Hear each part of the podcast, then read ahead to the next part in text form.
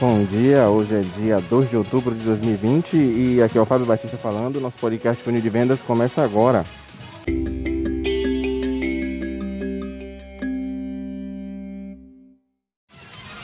Eu estou aqui na academia, cheguei aqui cedinho de manhã para fazer treino hoje. O tema de hoje vai ser justamente sobre vendas relacionadas ao mundo fitness, produtos, serviços, informações, tecnologias. Se você trabalha nessa área, segue com a gente aqui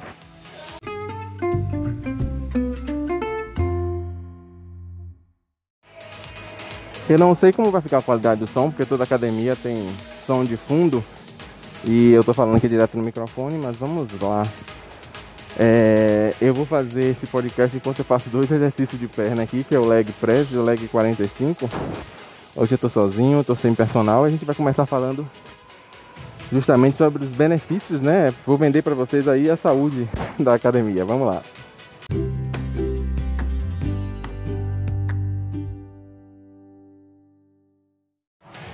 Para começar hoje, vamos falar sobre um dos benefícios, né? Porque eu acho que falar de academia é falar de saúde. E aqui vamos expandir para academia, centros de yoga, pilates, meditação, qualquer cuidado com o corpo. É...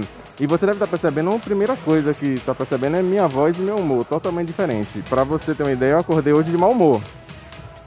Mas depois de aquecer, a gente fica de bom humor. então, olha um benefício maravilhoso da atividade física. Mas o interessante é que a atividade física feita sem acompanhamento pode ser perigosa.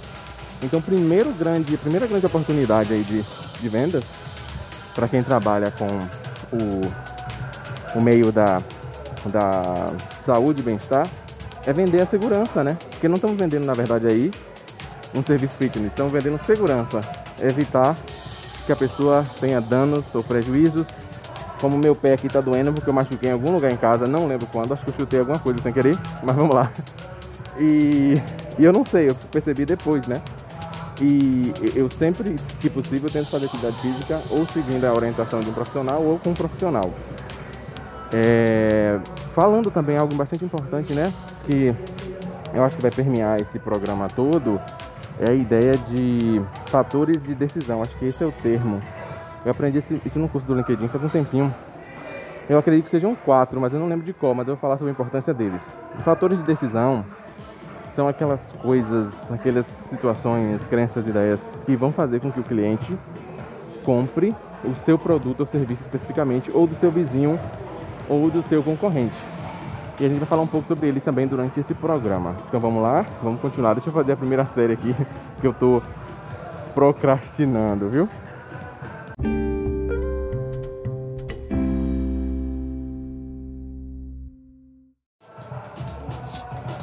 Vamos lá, primeira série de agachamento. Eu vou explicar porque hoje eu tô só, né?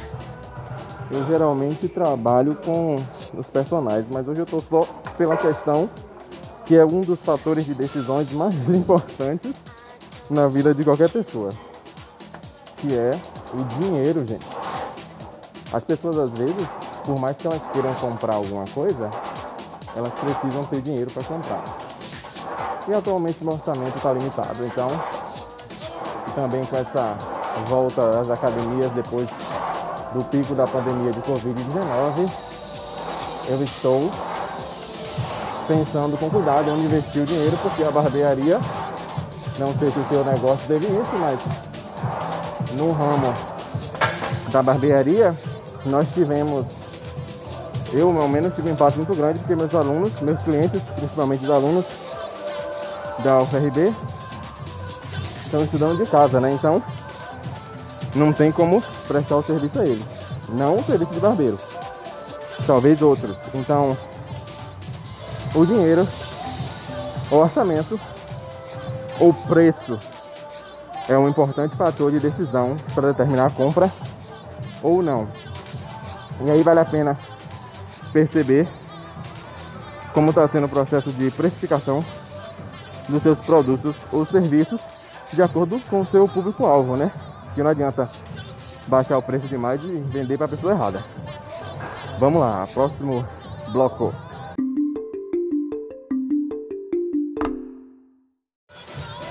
Gente, essa primeira série foi massa, vamos lá para a segunda. na qual nós vamos falar um pouco sobre o próximo fator de decisão, né? Que é praticamente o próximo fator de decisão é a aceitação social. Muitas pessoas compram ou não um produto, a depender, né, depois de passar do preço, ter ou não dinheiro, é a questão da aceitação social. Eu vou usar um exemplo de um produto muito interessante que é o iPhone, né? O iPhone entra nessa categoria na minha vida em dois momentos. Eu já comprei um, produto da Apple por causa da aceitação social com o MacBook Pro, muito legal, funcionava muito bem, isso há mais de 10 anos atrás. Hoje eu não compro mais por causa da aceitação social, mas eu compraria por causa da aceitação social, agora de outro nível. Porque o iPhone, ele tira fotos de uma, de uma qualidade muito superior. De, de, de, de, de fábrica já, né? Alguns outros aparelhos a gente precisa procurar a luz, o ângulo, a direção. E o iPhone, eu tenho percebido na barbearia, quem segue lá o, Barbershop do Fabão vai ver. Tem fotos que são tiradas com iPhone e tem fotos que são tiradas com outros, outros aparelhos. E a qualidade é totalmente diferente. Então hoje eu compraria um iPhone por causa da aceitação social ligado a outro elemento também que é a qualidade, mas das fotografias. Não vou dizer de outros elementos que eu não gosto, mas que mudaram né, com a Apple com o passar do tempo. Mas é, basicamente é, aceitação social. As pessoas às vezes podem comprar o seu produto ou não, dependendo de como você constrói a marca, ou o produto que você está vendendo, ou que você criou, como você constrói a marca e a identidade dele. Se esse produto. É, você pode construir um produto que vá ser vendido por isso, né? Por aceitação social. Se você me comprar, você vai entrar num grupinho XYZ ou vai fazer parte de tal classe de pessoas. Nem todo produto entra nisso, e nem todo produto entra nessa categoria positivamente. Tem produtos que é, é, gera uma aceitação social para baixo, por exemplo. Miojo. Quem compra miojo não necessariamente não vai ser visto como alguém da alta sociedade ou participando de grupos de investimento, etc e tal. O miojo, pelo menos na minha, na minha percepção e no grupo que eu frequento de pessoas, ele vai estar muito ligado à pressa, a não ter tempo suficiente, a estudo, a faculdade, a juventude talvez. Então assim, ele dá uma aceitação social de um outro grupo. Basicamente aquele grupo que já consumiu ou consome macarrão com salsicha, que é um prato extremamente universal do mundo estudantil, né? Quem estudou em escola pública também sabe, pelo menos aqui no Nordeste, já comi muito macarrão com salsicha. Quem, quem mora aqui no Nordeste e teve essa experiência, dá um like aí. Então assim, a aceitação social está ligada a isso. Um produto ou serviço que vai me fazer entrar ou não para um grupo que eu quero ou não participar. Então vou agora fazer a segunda série, porque senão não ia dar, a respiração ia ficar bem difícil. Volto já já. Vamos aproveitar aqui e falar dessa questão da aceitação social, né, como fator de decisão, dentro da questão das academias, né? Centro de estética, beleza, etc e tal. Ser bonito ou estar na moda no Brasil, certamente permite a entrada em alguns grupos, classes, boates, festas, eventos, etc e tal. Não vamos aqui discutir a questão de se isso é saudável ou não, real ou não, moral ou não. Eu só estou dando um exemplo da aplicação desse conceito de produtos e serviços que entram dentro dessa questão de a aceitação social. Quando a gente vai vender para o cliente, é interessante perceber esses, esses parâmetros de decisão, porque a gente vai poder mostrar melhor para ele, dentro do nosso produto ou serviço, como ele se encaixa dentro desses parâmetros de decisão, né? E facilitar a venda. Lembrando que o objetivo é vender bem para quem quer comprar e pode pagar.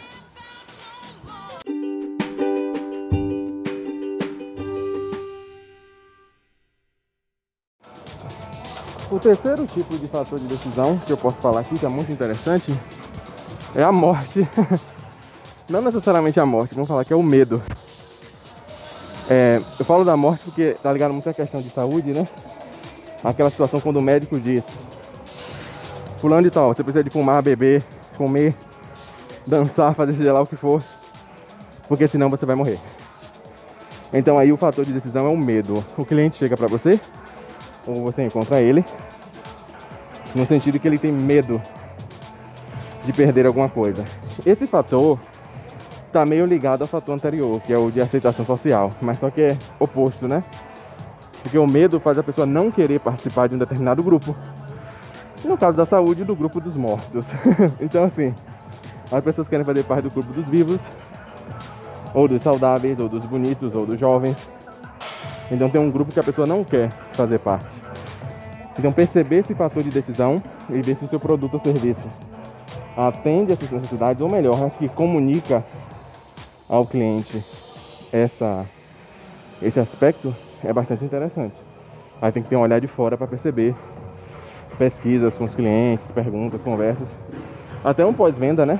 Para saber se o cliente percebeu esse valor e como seu produto entrava dentro de um fator de decisão dele. Claro que o cliente muitas vezes não vai saber é, sobre fatores de decisões assim para a gente saber como vendedor, a gente tem que usar as perguntas que nós já vimos no podcast anterior, são bastante interessantes, são a ferramenta mais poderosa dos vendedores. E utilizar essas perguntas para extrair essas informações de nossos clientes e poder efetuar uma venda mais produtiva. Não, preciso nem explicar né, como esse fator de fugir da morte, correr para a vida, se encaixa dentro do ramo de estética, beleza, saúde bem-estar. Né? Tá óbvio que é um dos benefícios mais importantes é, de tudo isso.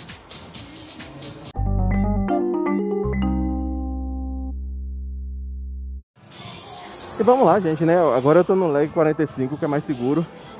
Lembrando a vocês, falando do quarto elemento da de fator de decisão de compra, né? Que eu acho que já foi até um tema de um podcast anterior. Mas é bom a gente sempre revisitar o tema. O quarto elemento é a qualidade. Nós falamos do preço, aceitação social, medo e qualidade. São fatores decisivos. As pessoas muitas vezes decidem a compra baseado neles. Tem vários outros, mas esses aí tendem a ser decisivos quando eles são os mais importantes. É, no, no, no quesito fitness aí, por exemplo, né? Lembrando a vocês, se eu tivesse acompanhado, um personal aqui me diria que eu não poderia estar tentando gravar um podcast e ao mesmo tempo fazer o agachamento. Mas eu fiz agachamento nesse equipamento que é fechado, né? Seguro. Imagine fazer, não tente fazer agachamento livre com gravando podcast não, perigoso. Eu estava usando o o que é preso na máquina. Mesmo assim, percebendo, eu só fiz uma série é, gravando porque realmente não dá. É, requer muita atenção e foco. Então, voltando a falar da questão qualidade, né? Quando você vende serviços fitness é, e legado à saúde, pode-se focar também nisso, na qualidade do serviço ou produto, né?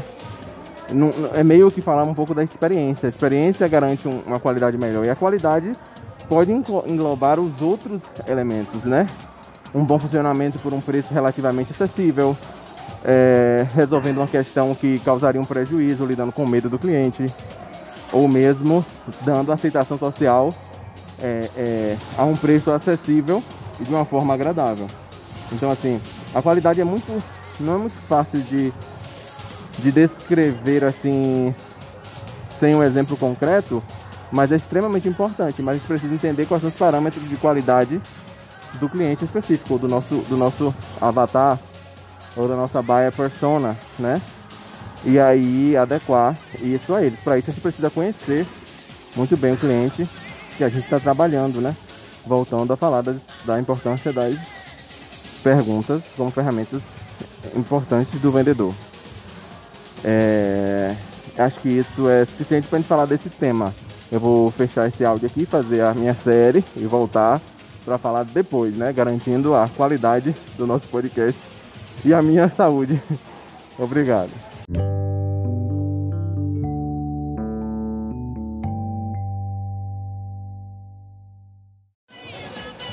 voltando a falar sobre a, a, venda de serviços e produtos ligados a, a mundo fitness, educação física, e talvez falando até mais para os personagens, né, que estão vendendo bastante na internet, cursos e treinamentos.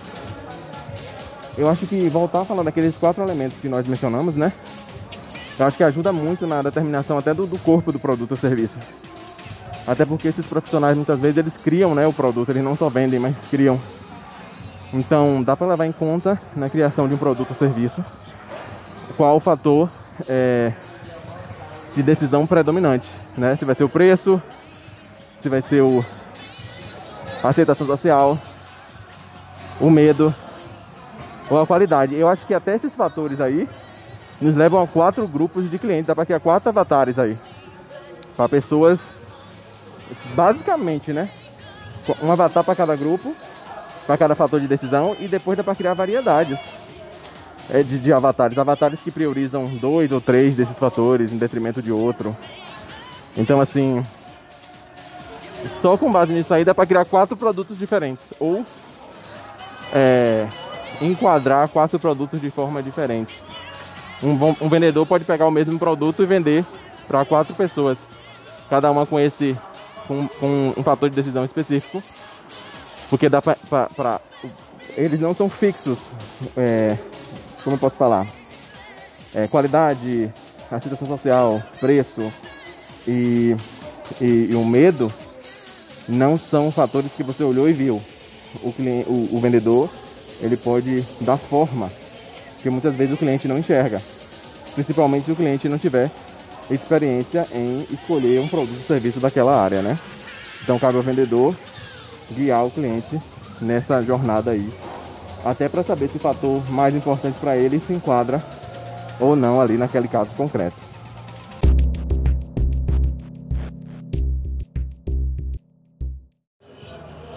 E o que, é que a gente pode usar como vendedor, marqueteiro, para poder alcançar a comunicação levando em consideração esses fatores de decisão, né? São decisões. São só quatro. Tudo basicamente, site, copy, fotografia, imagem, design, é, formato do produto, se for um produto físico, se for um produto virtual, a edição, o acabamento, tudo pode ser influenciado por, por esses fatores de decisão. E quando a gente leva em consideração eles no processo de criação ou de comunicação, facilita muito o processo de vendas como um todo. Eu vou continuar aqui minha atividade física, agradeço a você por ter participado. Se você quiser entrar em contato comigo ou ver algumas imagens do meu treino, vai lá no Barbershop do Fabão, arroba Barbershop do Fabão no Instagram. E meu WhatsApp continua sendo no momento 75991162447. Se você quiser falar comigo, pelo zap, é só mandar uma mensagem para o 75 991 16 24 47. Posso mudar esse número porque a gente troca de celular o tempo todo. Mas é, o número mais atualizado deve estar no último podcast da série. É, obrigado pela atenção. Vejo vocês no nosso próximo treino, ou melhor, no nosso próximo podcast. Até mais.